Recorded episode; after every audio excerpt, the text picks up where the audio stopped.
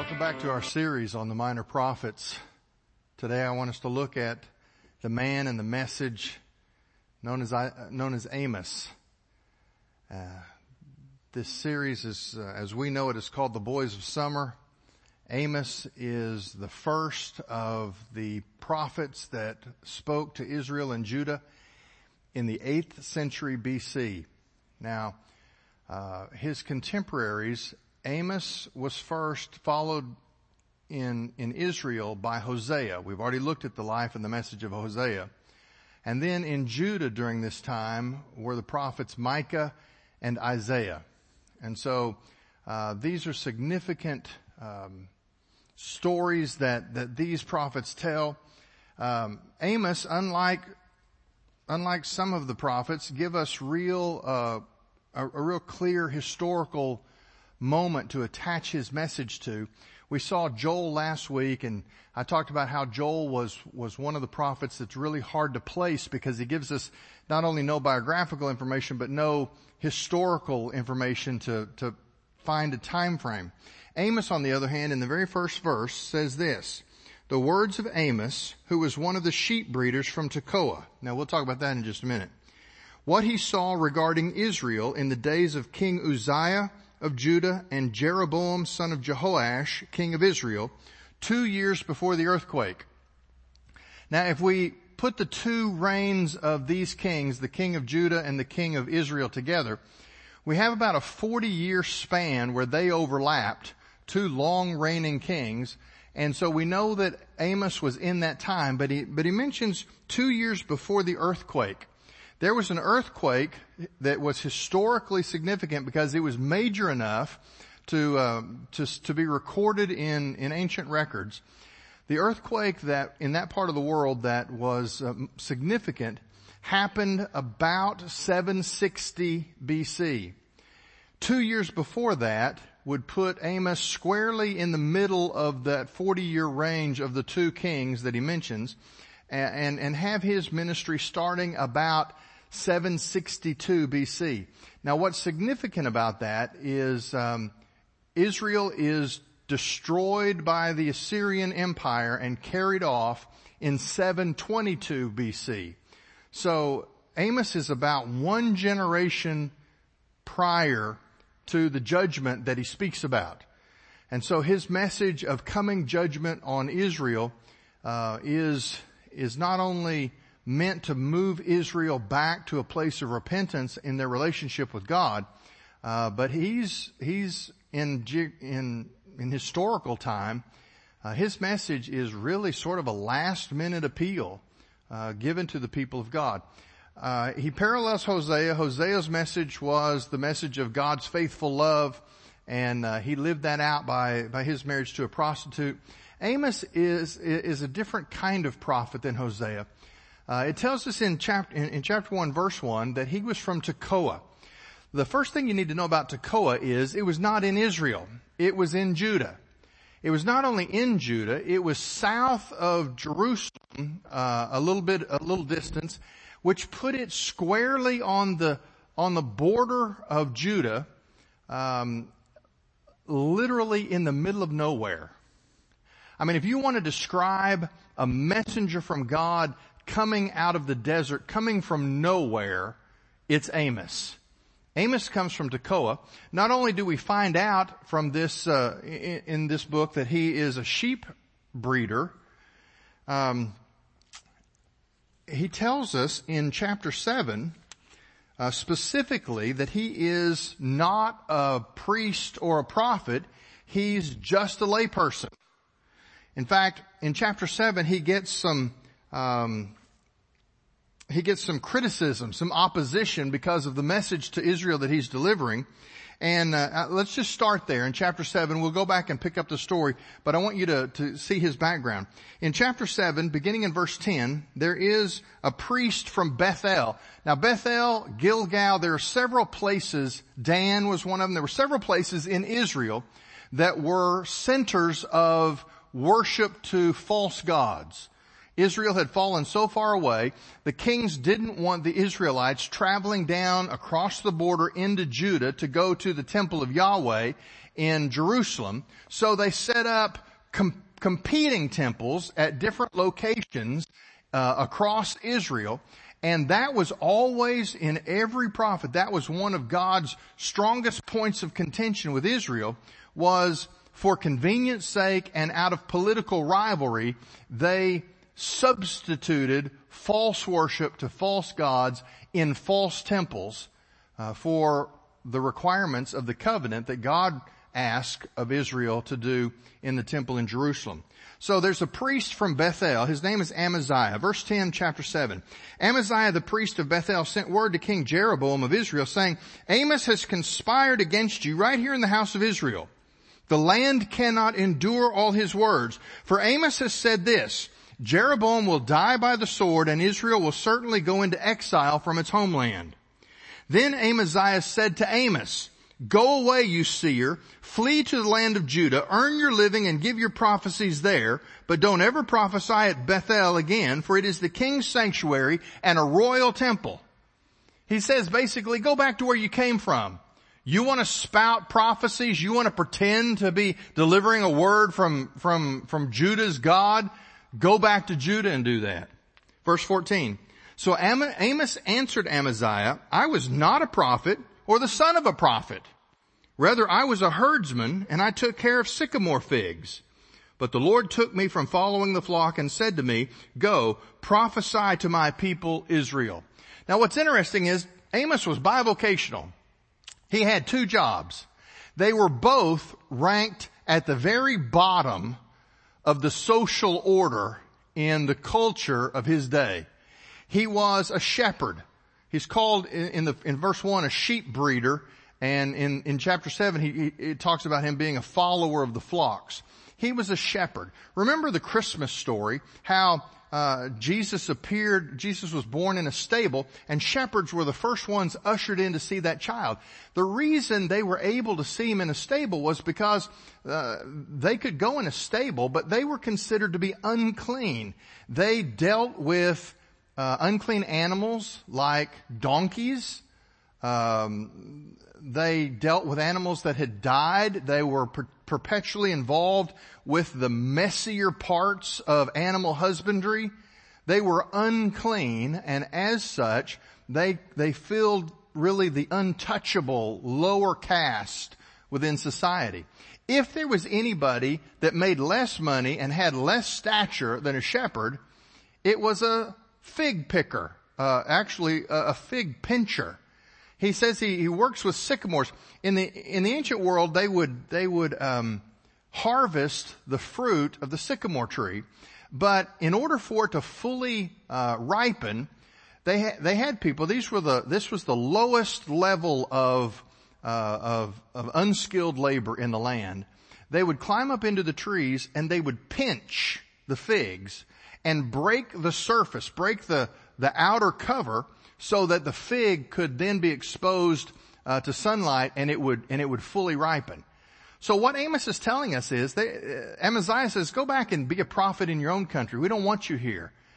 And Amos's answer is, I, am not a prophet. I'm not even the son of a prophet. I've got no credentials. I've got no seminary degree. I've got nothing. I was a shepherd and a fig pincher.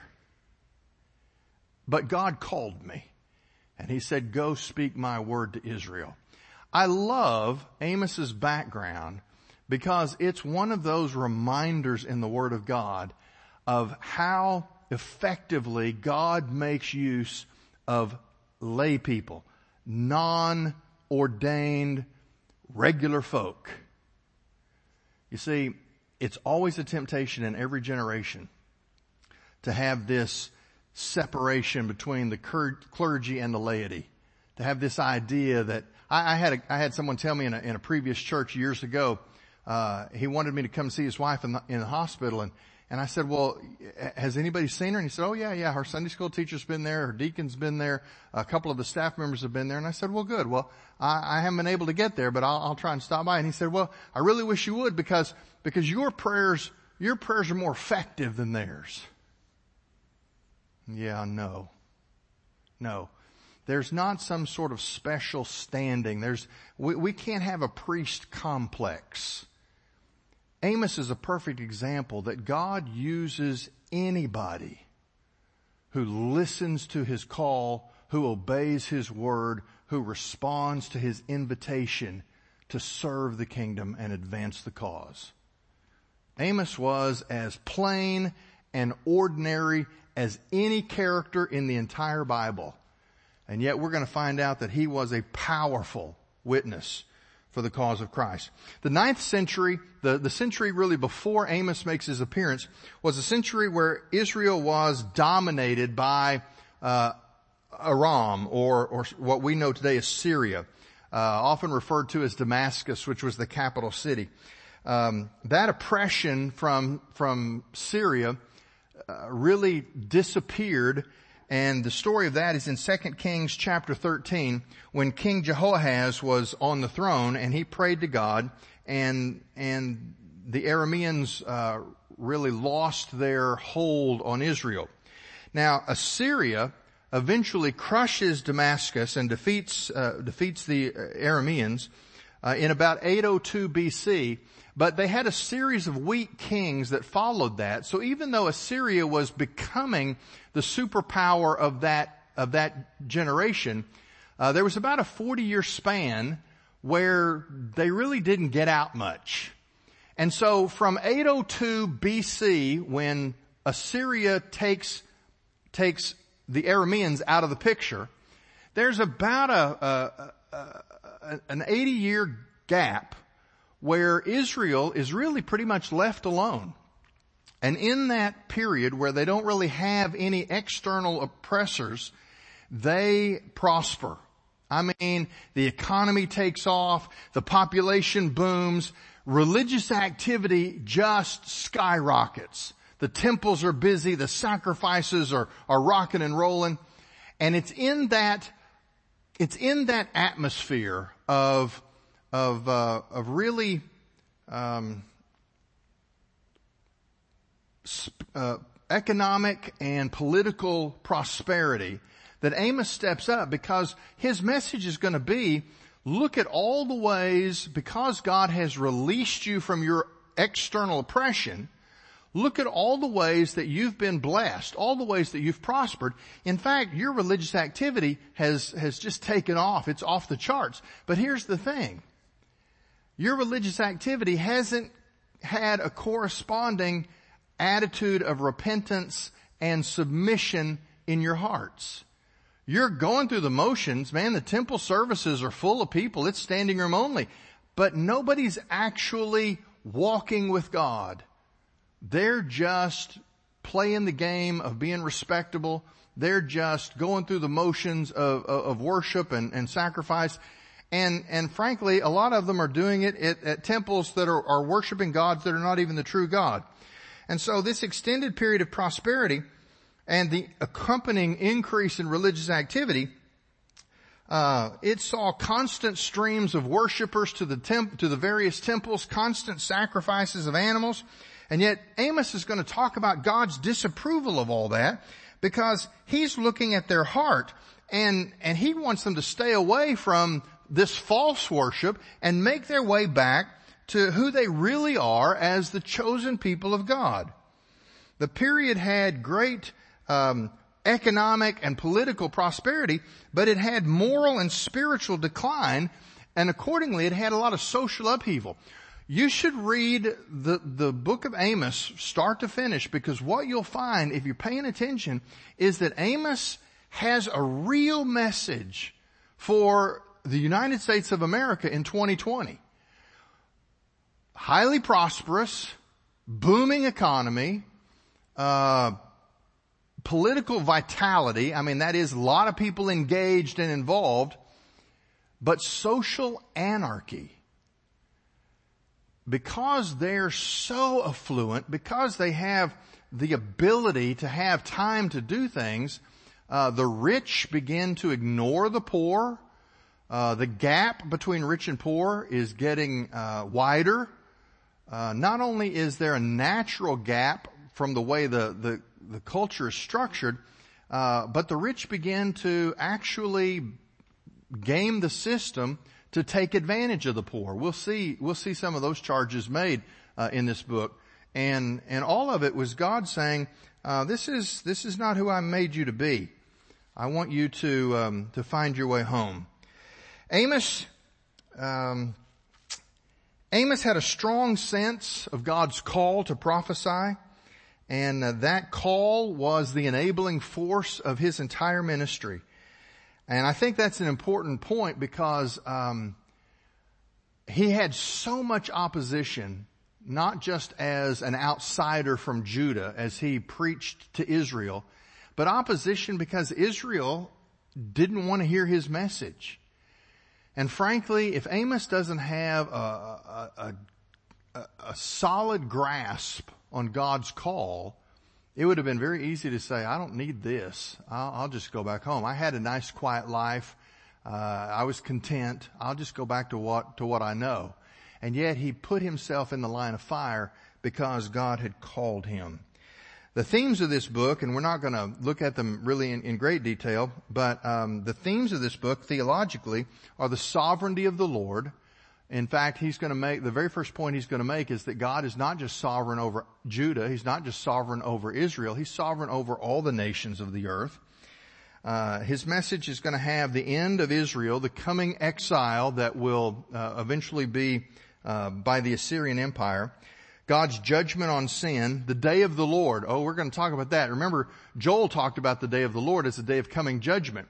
Um, Israel had fallen into the trap, and this happens a lot of times when you when you think you're a privileged people, you've been chosen, and so with that chosenness goes certain privileges.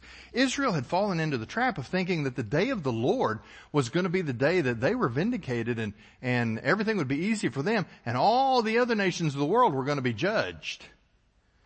Well, Amos has got a real message about their misconception of the day of the Lord.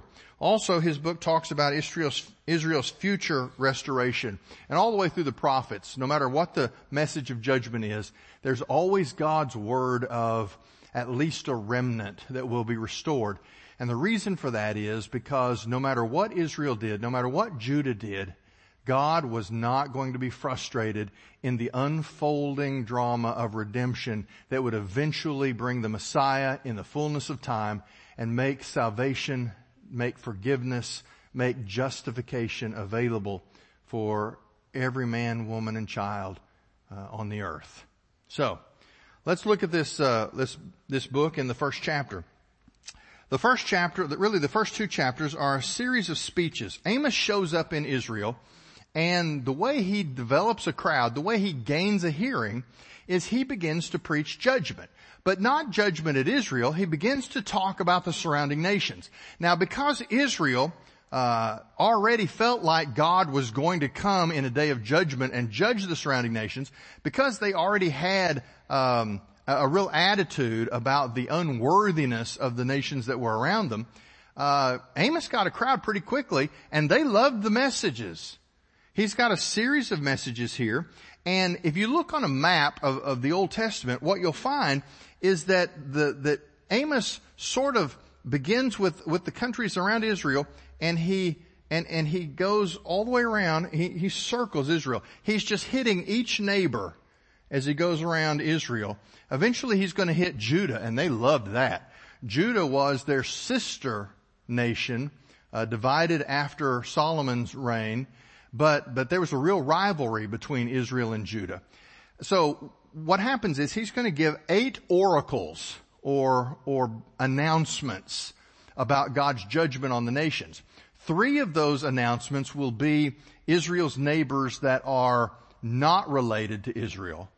Then, then three of them are about Israel's neighbors that are related. Now we don't have time to go back into the book of Genesis, but we could trace three of these nations back uh, to, to founding fathers that were related to Abraham. And so, uh, while they're not in the line that led to Israel and Judah, they are, they are sort of, uh, cousins, if you will. Then the seventh oracle will be to Judah. By this time the crowd is going to be cheering. They love it. And that's when the tables are turned. Let's look at this real quickly. Uh, verse two. Amos said, the Lord roars from Zion and makes his voice heard from Jerusalem and the pastures of the shepherds mourn and the summit of Carmel withers. I love this phrase because there are a couple of places in the book of, of Amos where he speaks about the Lord roaring. Um, Israel was a, was a nation that was busy in religious activity, but nobody seemed to be able to actually hear God. Their ears weren't tuned for it. The word here is the word that is used to describe a lion as he's about to pounce on his prey. What happens is lions are typically uh, uh, creatures of stealth. In the tall grass plains of, of Africa, they will make their way toward uh, uh a herd, and and right at the last minute, there will be this deep, guttural, stunning roar. Well, what the roar does is for a split second, it catches the prey off guard and paralyzes them. They're like, what was that? And in that split second, the lions pounce. So the image of God as a lion who's roaring has with it this connotation that he can't be heard, but he's sneaking up on you. Nobody's paying attention. But when he roars, it's too late to get away. I also find it interesting that that uh, Amos uses the image of God as a lion. We can go to uh, to Peter's writings in the New Testament, and he uses the image of of Satan as a lion. Never forget this difference. Satan is a lion on a leash. Jesus is called the Lion of Judah. Amos speaks about Yahweh roaring his word. Listen, never, never view this as two equal lions in a, a life and death struggle.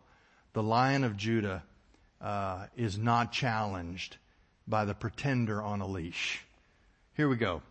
The first oracle, judgment on Israel's neighbors. Verse 3. The Lord says, I will not relent from punishing Damascus. Damascus was the capital city of Aram, or what we now call Syria.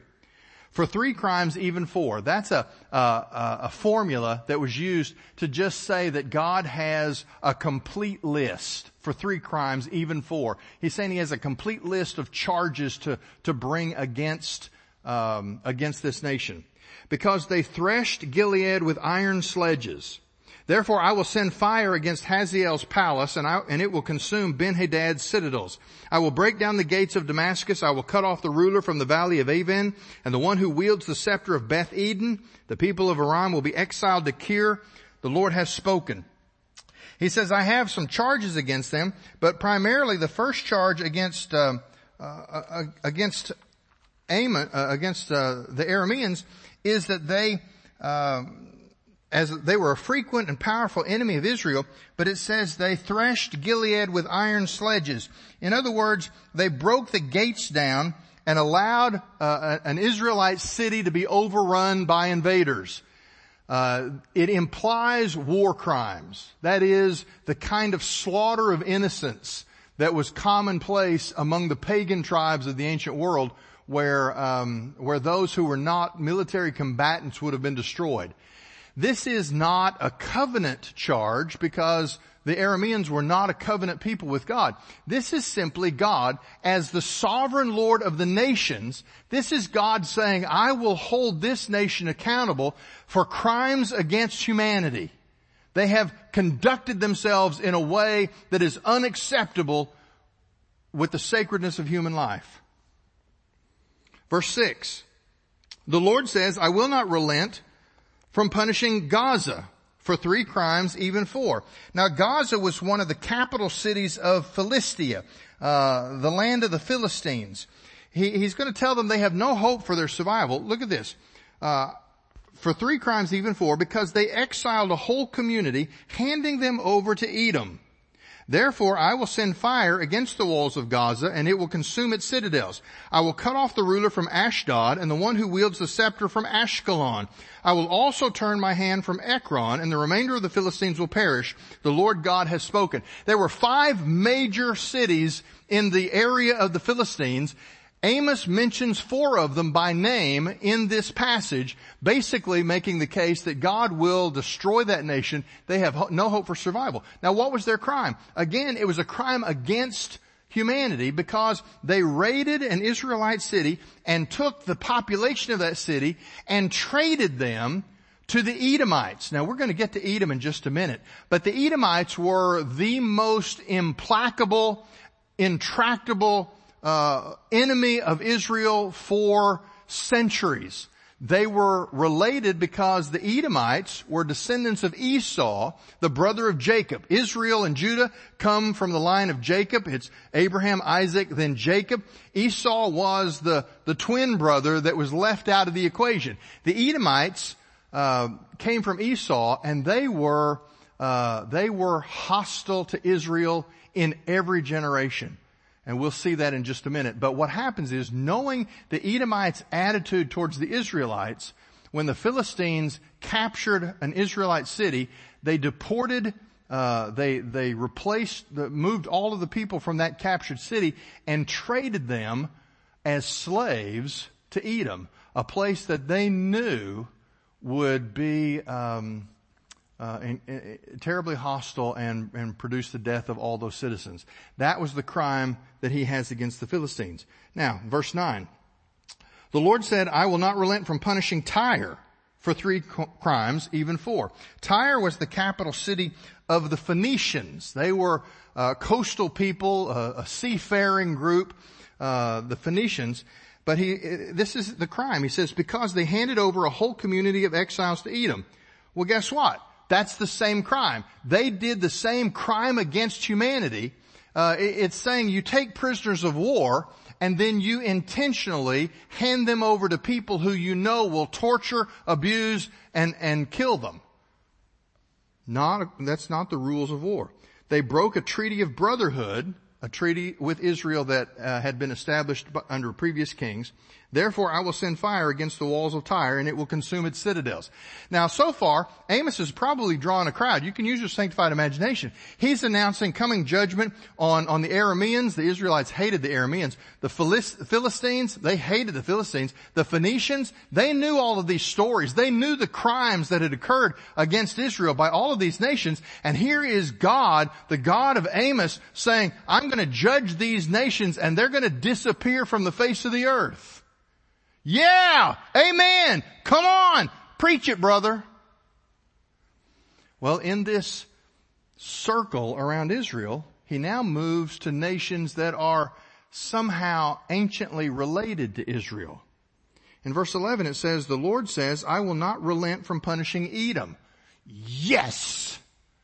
Edom, descendants of Esau, related to Israel, but hostile from, from the beginning. In fact, the Edomites, the hostility began when Moses was leading, uh, was leading the Israelites through the desert and they appealed to the Edomites to let them pass through their territory. We will not harm anything. We will not take anything. We will put everything back just the way it was. We just need safe passage through. This is the shortest route to where we're going. And the Edomites said, no, you can't step foot on our land. And Israel had to take a, a detour route and go around Edom. That hostility w- goes all the way back to the days of Moses. I will not relent from punishing Edom for three crimes, even four, because he pursued his brother with the sword. He stifled his compassion, his anger tore at him continually, and he harbored his rage incessantly. Therefore I will send fire against Teman, and it will consume the citizens of Bozrah, two of the cities that were common in Edom. Um, look at the crime against humanity here. He pursued his brother with a sword. Even though they were descendants of Esau, there was in the ancient in the ancient world, among Semitic peoples, there was a code. And if you were related in any way, I mean, you could be the cousin of your, uh, of your mother's sister's uncle, whatever.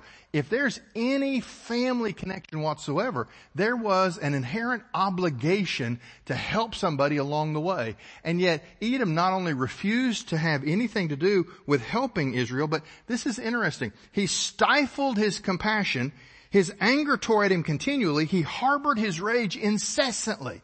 This is a picture of a people that were uh, perpetually outraged at everybody. Now we're going to talk about this more specifically next week because the next prophet is the prophet Obadiah and Obadiah's entire prophecy is directed against Edom. So I'm going to tell you more the story of Edom and, and why they were the way they were. The next one, verse 13, the Lord says, I will not relent from punishing the Ammonites for three crimes, even four. Now the Ammonites, if you go back uh, to 2 Kings chapter 8, you'll see that they, um, they were regular terrorists who would cross the border and attack the border cities of Israel and basically they decimated the population along the borders even though again there was uh, a distant family connection between Ammon and, and Israel. I will not relent from punishing the Ammonites for three crimes, even four, because they ripped open the pregnant women of Gilead in order to enlarge their territory. They decimated the population by attacking cities, but they went out of their way to find pregnant women and, and forcibly uh, cut them open so that the babies were destroyed. Their goal was to eliminate Israel's ability to expand their population. All to enlarge their territory. God says, therefore I will set fire to the walls of Rabbah and it will consume its citadels. There will be shouting on the day of battle and a violent wind on the day of the storm. Their king and his princes will go into exile together. The Lord has spoken. Again, all of these oracles so far, they're not covenant charges, they're crimes against humanity. As sovereign Lord of the nations, God says there are certain basic standards that humans are expected to uphold. They're not covenant, they're not they're not uh, uh, special revelation. They're the basic elements of being human on a planet filled with humans. And God judges them.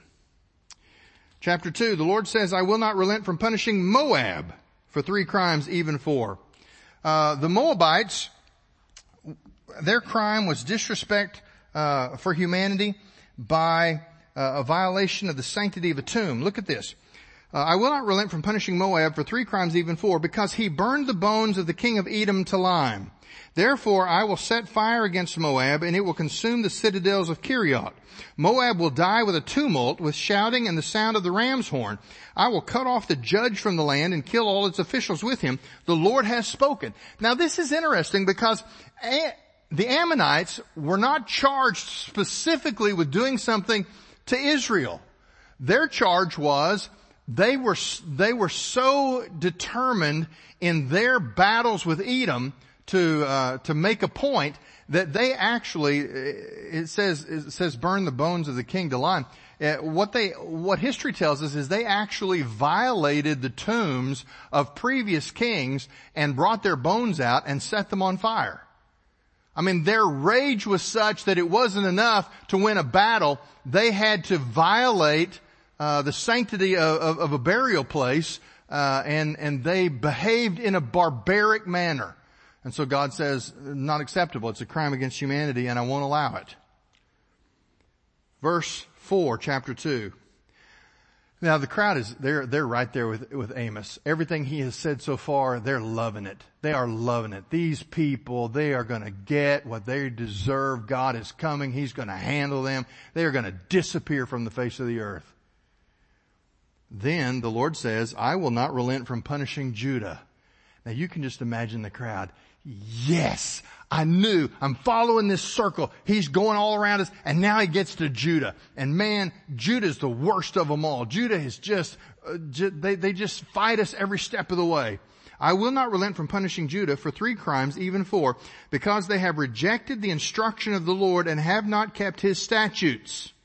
The lies that their ancestors followed have led them astray. Therefore I will send fire against Judah and it will consume the citadels of Jerusalem. For the first time, God is not speaking about crimes against humanity. For the first time, because Judah has a different relationship with God from the uh, surrounding nations, this charge is they have violated the covenant that they shared with God. They have ignored His instructions. They have not kept His statutes.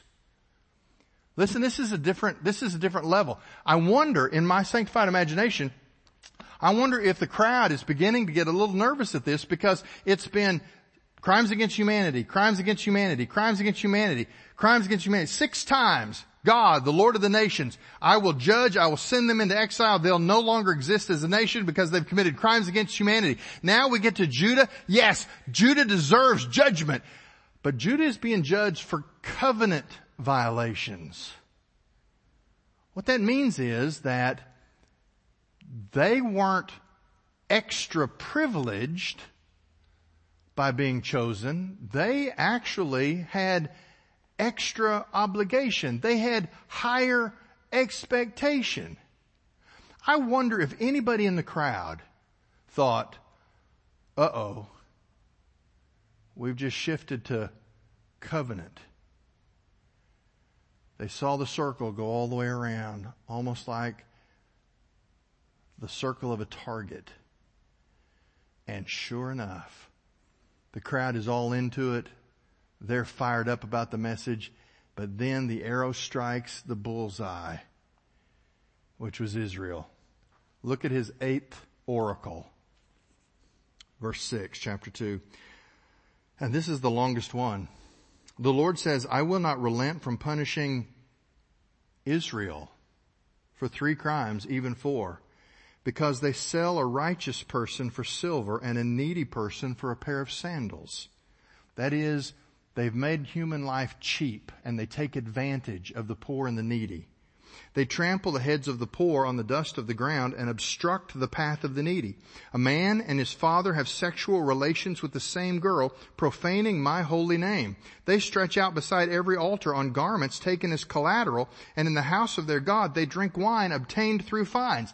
Alright, I don't have time to go through each of these charges, but, but look at what he's saying. He's saying there, there, there is an injustice built into the system. The, the rich are taking advantage of the poor. In fact, they're hindering the poor's ability to get out of poverty. They're obstructing the path of the needy. They're practicing uh, the most pagan and heathenistic sexual behavior. A father and his son sleeping with the same girl. Typically a temple prostitute. He says they stretch out beside every altar I mean, they go to the temple because they were worshiping pagan fertility gods. Sex was uh, an act of devotion. And God says, I'm horrified by this. That's not what sex was made for. These are false gods. There's a demon behind every idol and yet you you act like this is some great act of devotion on your part. Not only are you having sex in the temple next to the altar, but it says you're stretched out on garments taken as collateral. In the Old Testament economy, God had uh, a regulation that you could take a man's outer covering, his coat or his cloak, and you could keep it as collateral, but you had to give it back to him before nightfall so that he wouldn't be cold in, in, in the dark of the night. What they're saying here is they've taken these marks of collateral for financial obligation, but instead of returning them on a daily basis, which was God's requirement, they've kept them, and now they're having sex in false temples with temple prostitutes, laying down on the garments that belong to somebody else. There's nothing but outrage in the voice of God as he talks about this. They drink wine obtained through fines. The system was built in such a way that the rich continually were soaking the poor in, in every avenue by creating an unjust system. Verse 9, Yet I destroyed the Amorite as Israel advanced. His height was like the cedars and he was sturdy as the oaks. I destroyed his fruit above and his roots beneath. I brought you from the land of Egypt. See what God is doing is he's now rehearsing his covenant, uh, the part of the covenant that he's lived up to throughout the history of Israel. I brought you from the land of Egypt and led you 40 years in the wilderness in order to possess the land of the Amorite.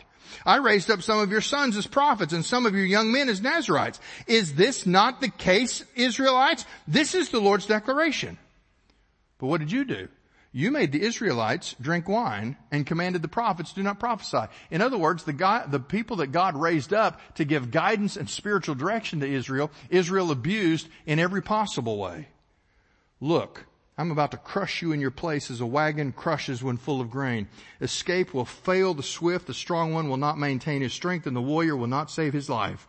The archer will not stand his ground, the one who is swift of foot will not save himself, and the one riding on a horse will not save his life.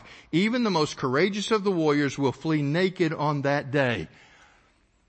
This is the Lord's declaration. You see, he announces that judgment is not only inevitable, it is unavoidable. You cannot get away from it. You can't run fast enough. You can't hide well enough. You can't get far enough away. Thus says the Lord. Wow. I wonder what that crowd looked like now. They'd been cheering the message. they loved everything that he was saying. He was now talking about Israel. He's made several points in all these oracles. He's told us that the sovereignty of God is absolute and He is the God of all the nations, not only His chosen people. His tolerance for sin is impartial and limited. His judgment is appropriate in every situation. To Israel, He has uh, a description of uh, uh, the indictments of, of the sins that they have committed along with the details of his coming judgment. They were selling human beings for, for a fee, which shows that they had lost their value of human life. Um, the bribes that they were taking were apparently small and insignificant, meaning that, that it didn't even take much of anything to entice somebody to abuse the system, to cheat another human being, to, uh, to, to, to fix the justice system so that the poor couldn't get justice. It, it, it, wasn't even that healthy of a bribe necessary because the system was so uh, broken as it is. They oppressed the needy. They perverted sexual relations. They economically uh, took advantage. This was un, an unjust society from top to bottom. And yet God says, because you have been rebellious, I'm going to bring a judgment and I'm going to call it the day of the Lord. And you're about to find out that it is not at all what you think it is. In chapter 3, he's going to give his charges. He's going to expand the, uh, uh, the testimony. God's going to stand as a witness against Israel. And, uh, and, and, this chapter just, um, um, lays out in, in greater detail. The crowd now is excessively uncomfortable. Um, this this message has gone from preaching to meddling, and uh, and it, it, it only gets worse. Look at chapter three. Listen to this message that the Lord has spoken against you, Israelites, against the entire clan that I brought from the land of Egypt. I have known only you out of all the clans of the earth. Therefore I will punish you for all your iniquities. Wow they thought that their, that their position as the chosen people meant that they had privileges, that they had the easy road. When God says it's just the opposite. I chose you and with that choosing comes an obligation. Don't you remember when I first met Abraham and I told him that I would raise up his family to become a mighty nation and through them all the nations of the earth would be blessed. And yet you sit around in your prosperity, you sit around practicing false worship before false idols in false temples, and you think that I'm going to be okay with that. I meant for you to be a blessing. You're cheering the judgment of the nations when you have no recognition that the greatest judgment is reserved for you because you had the most privilege by my special revelation. You had the highest uh, opportunity because you were my people. You had the most obligation because I chose you to touch the earth. Drop down to verse 7.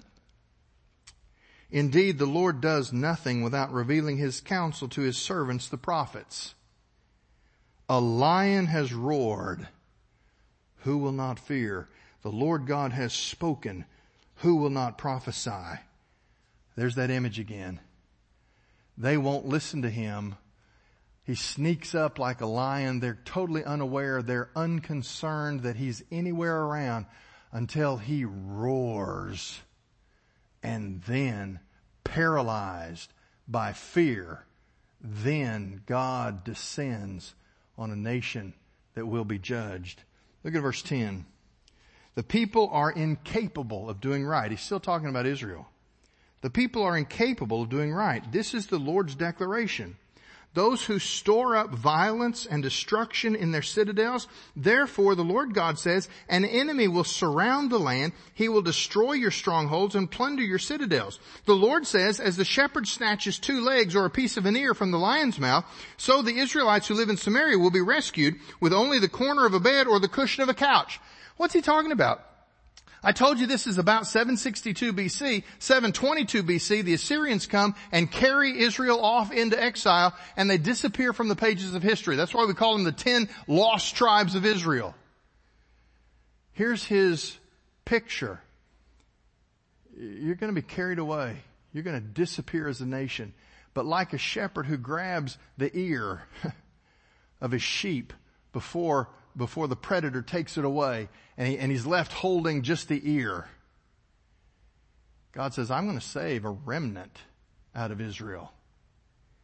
Won't be much, but it'll be enough to do what I meant to do all along. But for most of you, the day of the Lord is not going to be something that you take great pleasure and joy in. Verse 13. Listen and testify against the house of Jacob. That's Israel. This is the declaration of the Lord God, the God of armies. Now that's, uh, uh, uh, I like that translation, although the more familiar translation is the Lord of hosts. It refers to the angelic uh, armies of God uh, we sing a song called the God of Angel Armies. That's really what this particular name of God means, and it's typically translated the Lord of Hosts. This uh, version, the Christian Standard Bible, translates it the God of Armies. And as long as you understand it, it's the God of heavenly armies, uh, it, I, I like this translation. This is the declaration of the Lord God, the God of armies. I will punish the altars of Bethel, one of the, one of the temples of the false prophets. On the day I punish Israel for its crimes, the horns of the altar will be cut off and fall to the ground. I will demolish the winter house and the summer house. The houses inlaid with ivory will be destroyed and the great houses will come to an end. This is the Lord's declaration. The God of armies has a special judgment on Israel specifically because they have become a pagan nation marked by the worship of false gods. He's going to continue the next message in chapter 4 continues these charges laid out against Israel. If chapter 3 is the, is the chapter that talks about their, their, uh, uh, their, their spiritual worship being false, chapter 4, you might call it moral affluenza. This is the chapter where he talks about uh, Israel having uh, specific spiritual problems because they've become so uh, financially prosperous that their prosperity has actually caused their morality to decline. Look at the first five verses of chapter four. He says, listen to this message, you cows of Bashan. Now, that's the kind of language that a, that a, a shepherd or a, or a farmer would use. We're going to find out in this chapter. He has taken up uh, a spot. Now this, the first two chapters, he began to preach and apparently a crowd uh, gathered around him, drawn by this favorable message of judgment to all of these nations that Israel hated anyway. And he pulled the rug out from under them by, by zeroing in on the bullseye of God's judgment on Israel. But the, the succeeding chapters are, are separate sermons at different locations. This was apparently uh, on the steps of one of the false temples as the society crowd came out of church. And when he talks about the cows of Bashan, he's talking about the upper middle, upper class women who had become besotted with, uh, with their luxuries, with their uh, indolence, with their laziness. Listen to this description. And, and, uh, you know, uh, cows of Bashan is just one of my favorite, uh, labels in the entire Bible. Listen to this message, you cows of Bashan who are on the hill of Samaria, women who oppress the poor and crush the needy, who say to their husbands, bring us something to drink. The image here is they have, they have hired help that they don't pay, they treat rudely, they're, uh, they, uh, they don't treat them as human beings, they're just, They're just disposable pieces for my luxury. They say to their husbands, bring us something to drink. All right, we'll come back to that. The Lord has, has sworn by his holiness, look, the days are coming when you will be taken away with hooks, every last one of you with fish hooks. You will go through breaches in the wall, each woman straight ahead, and you will be driven along toward Harmon. This is the Lord's de- declaration. That imagery, we're told that um, uh, that the Assyrians, when they transported prisoners, they would take hooks and they would hook them under the skin and the muscle of each person, and so you had this single file uh, line of prisoners each one hooked front and back to the person in front of them and the person behind them. It was a vicious, godless way to treat human beings. And yet God says, that's what's coming for you. Because the people that he would use to bring judgment were a people that would be just like that. Verse 4, come to Bethel and rebel, rebel even more at Gilgal. Bring your sacrifices every morning, your tenths every three days. Offer leavened bread as a thank offering and loudly proclaim your free will offerings, for this is what you Israelites love to do. This is the declaration of the Lord God.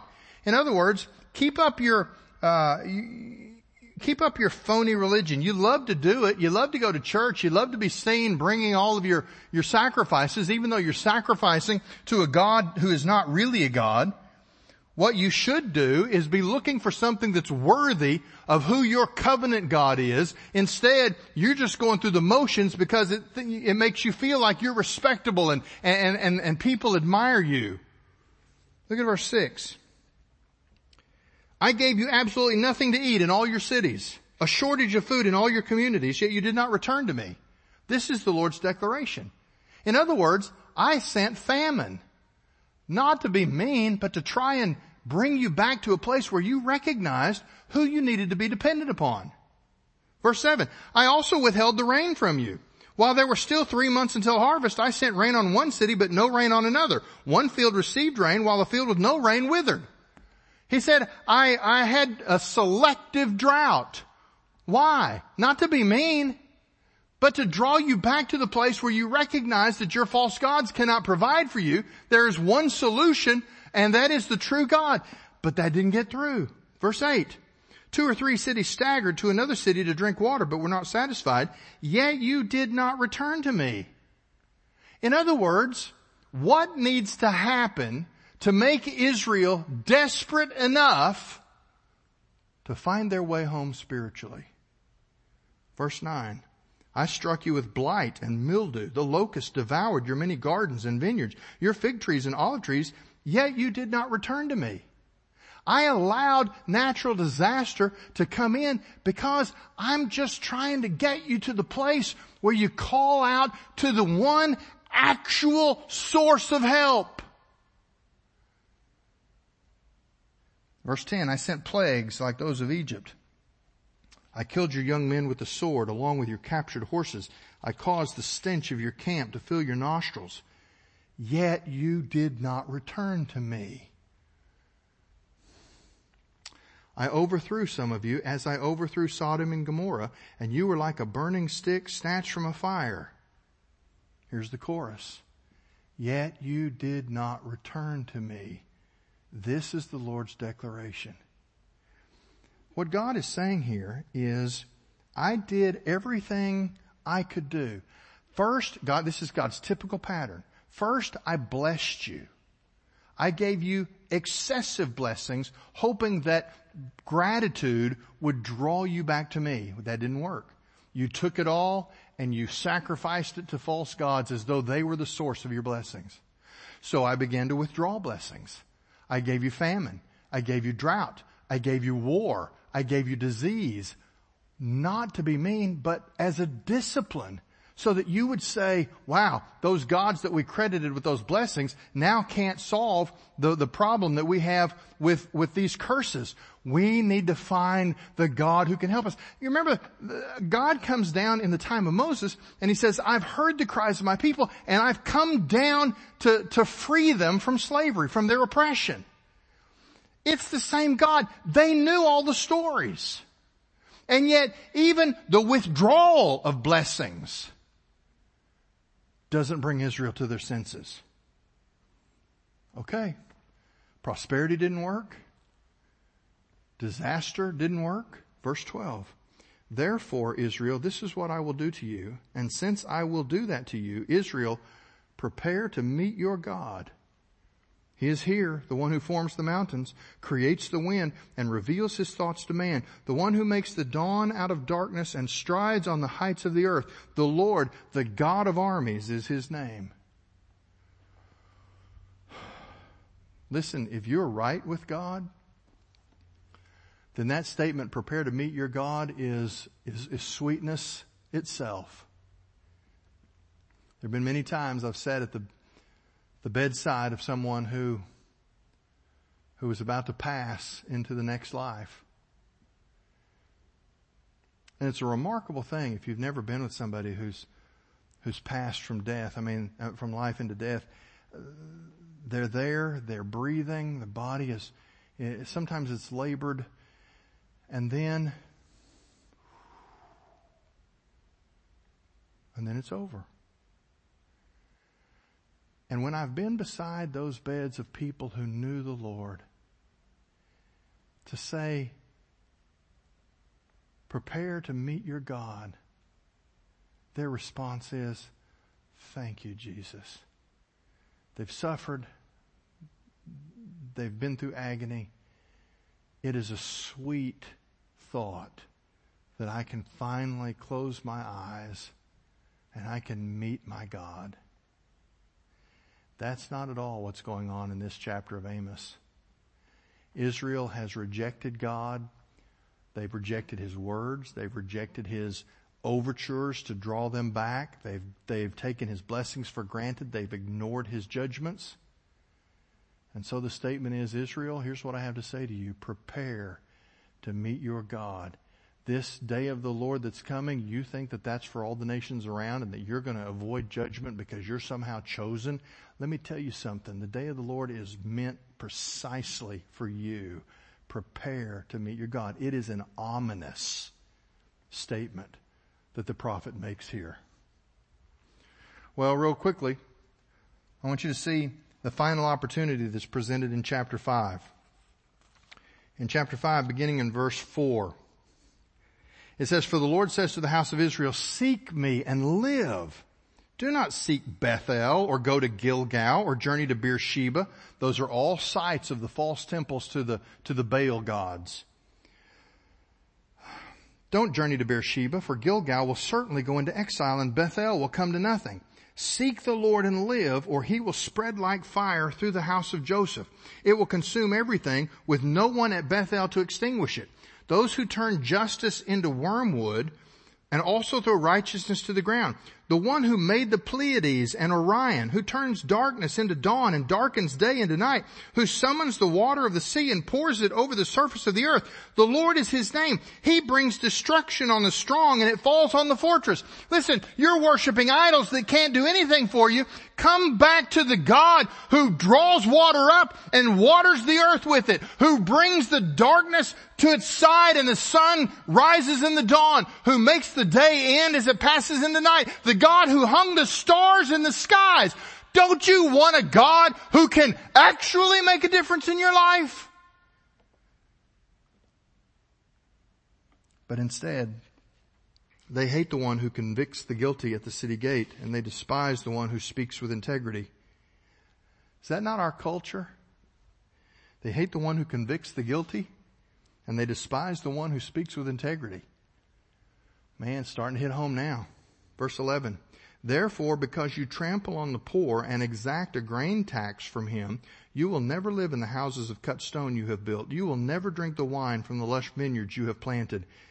For I know your crimes are many and your sins innumerable.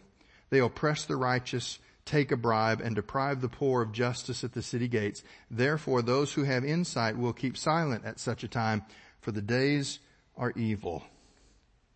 Well, Go to chapter 6. In this chapter, there is a call to those who are doing nothing.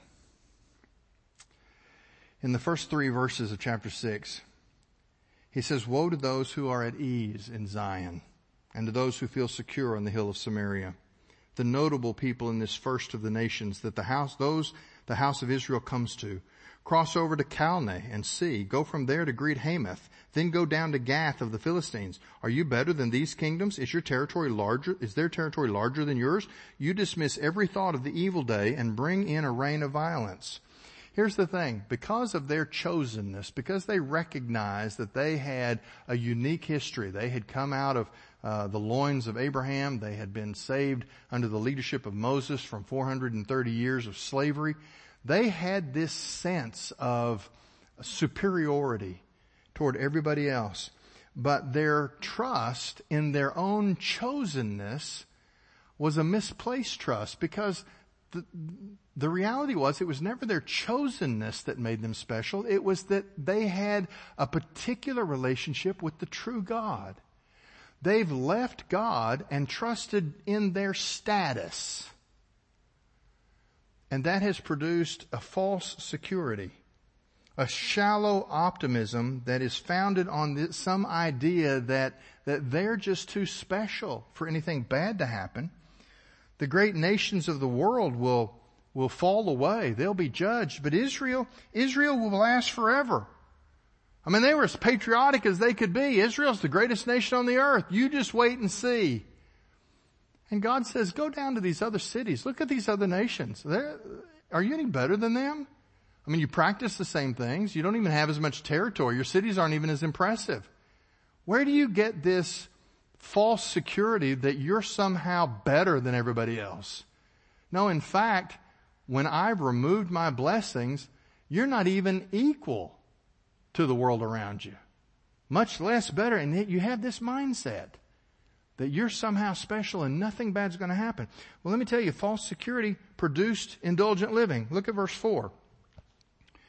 It says, they lie on beds. He's back to the cows of Bashan, particularly talking about the women. They lie on beds inlaid with ivory, sprawled out on their couches, and dine on lambs from the flock and calves from the stall. He says they live in houses furnished with the most luxurious furniture.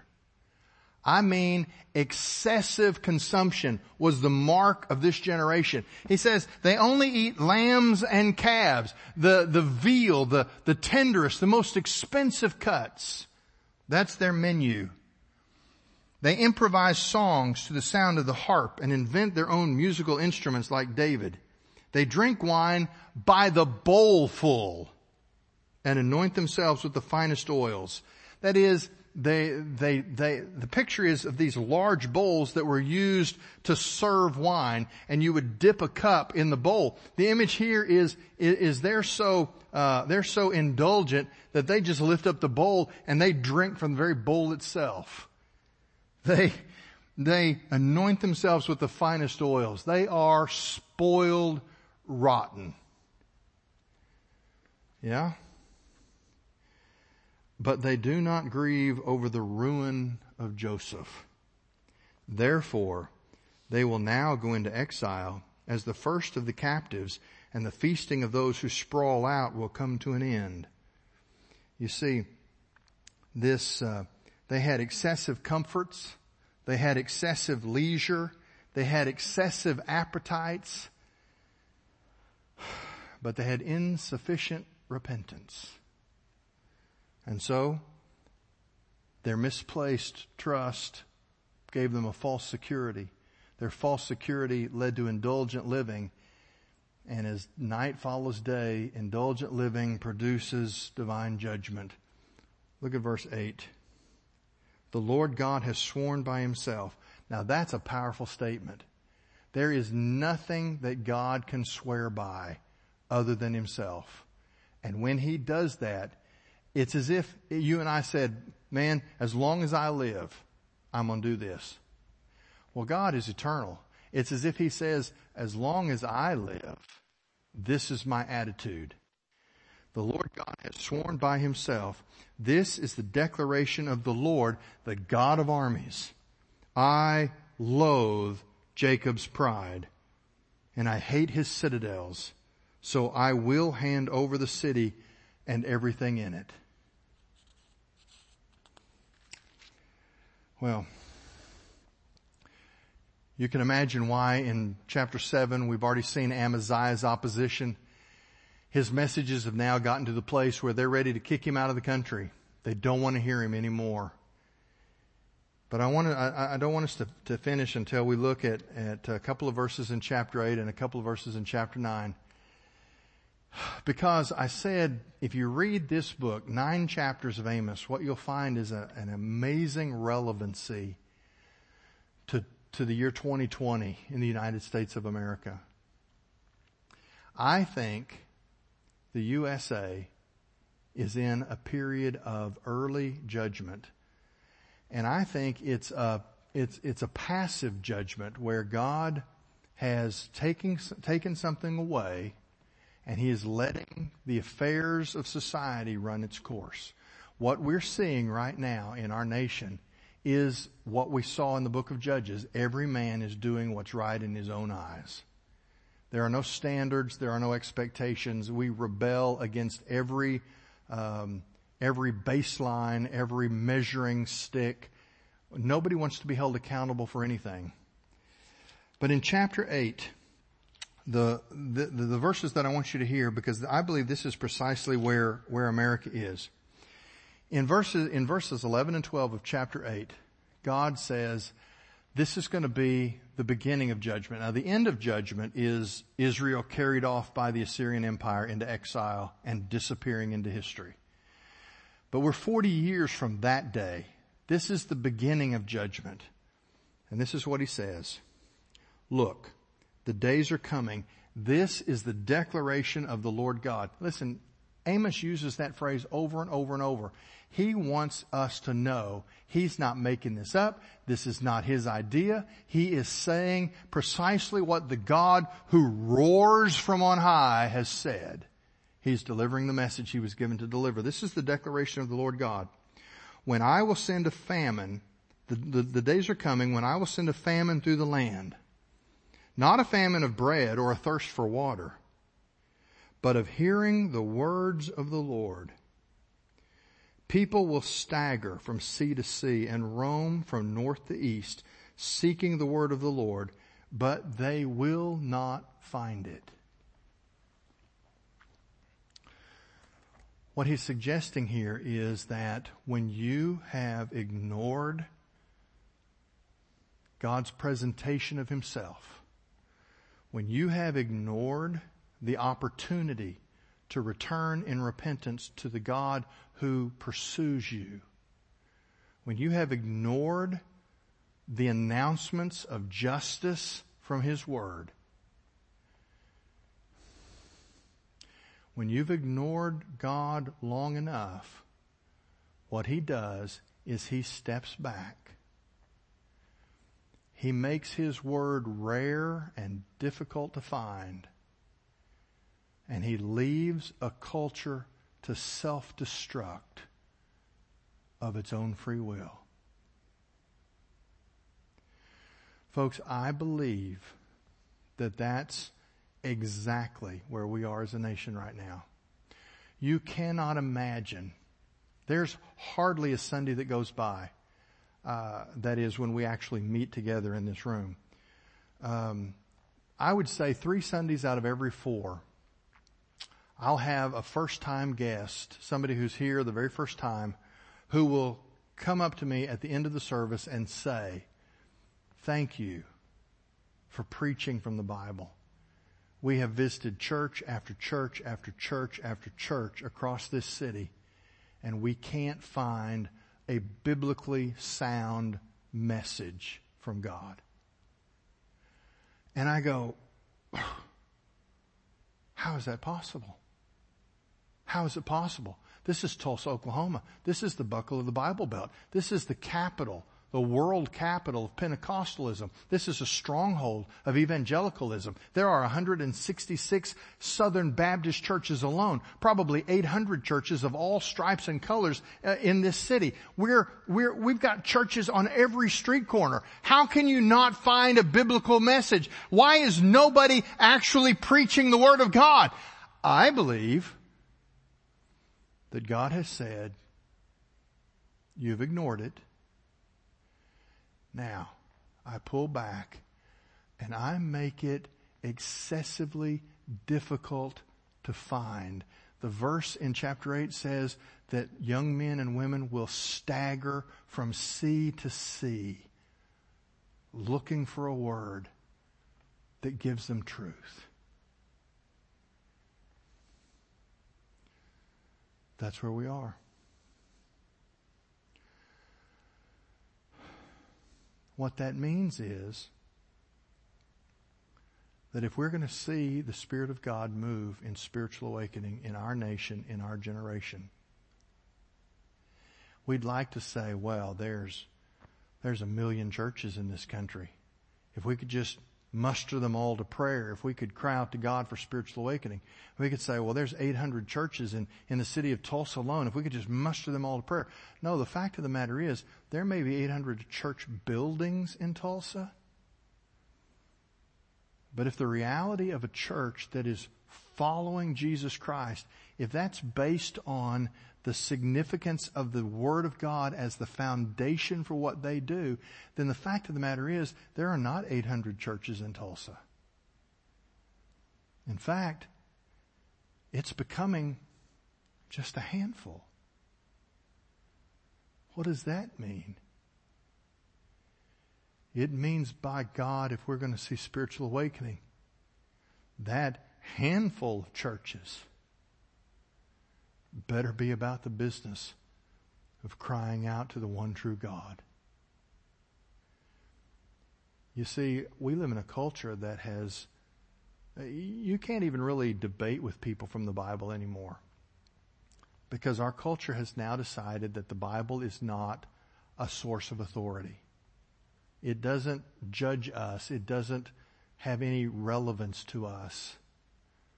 And so, just like I suspect with Amos in Israel, he finished almost every pronouncement with these words. This is the Lord's declaration. And yet his audience in Israel kind of yawned and went about their business because that didn't carry any weight with them the same way in our culture that you say, this is what the Bible says. This is why we don't do this. This is why we can't do this. This is why this will destroy us as a nation. We have standards. God's Word has given us a revelation of the right way that human beings are to relate to each other, the right way that we're to relate with God, the right way we're meant to live. And our culture yawns and goes about its business. Listen, I saw a meme the other day that said, life is short, so be sure and argue with as many total strangers on the internet as you can. Here's my advice. We got to do social media and television less. And we've got to do prayer and justice more. For the people who are called evergreen. It sounds a little arrogant to the ears of our culture if they heard me say this. And I don't mean it arrogantly, I mean it brokenheartedly. But if you find the Word of God to still be available in this place among this family,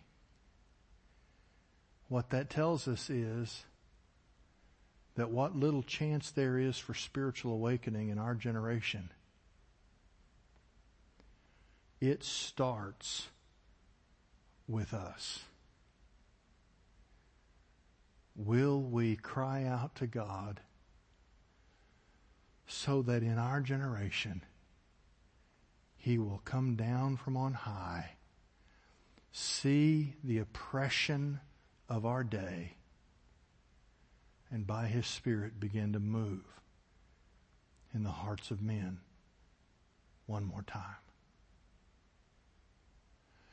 Read chapter 9. Because chapter 9, like all of the prophets, no matter how serious the announcement of judgment, there's always hope. And in chapter 9, God says, But if you come to me, I will relent. I'll receive you to myself. I'll make you my people and you will be blessed. Let us pursue that blessing, recognizing that we are God's people, that we still have the opportunity of God's Word in a generation where that opportunity is increasingly rare and difficult to come by. And let us become the Amoses of our generation, following the God of armies, crying out to Him in the hope that He will relent and draw our nation back to Him. Bless you in Jesus' name. Amen.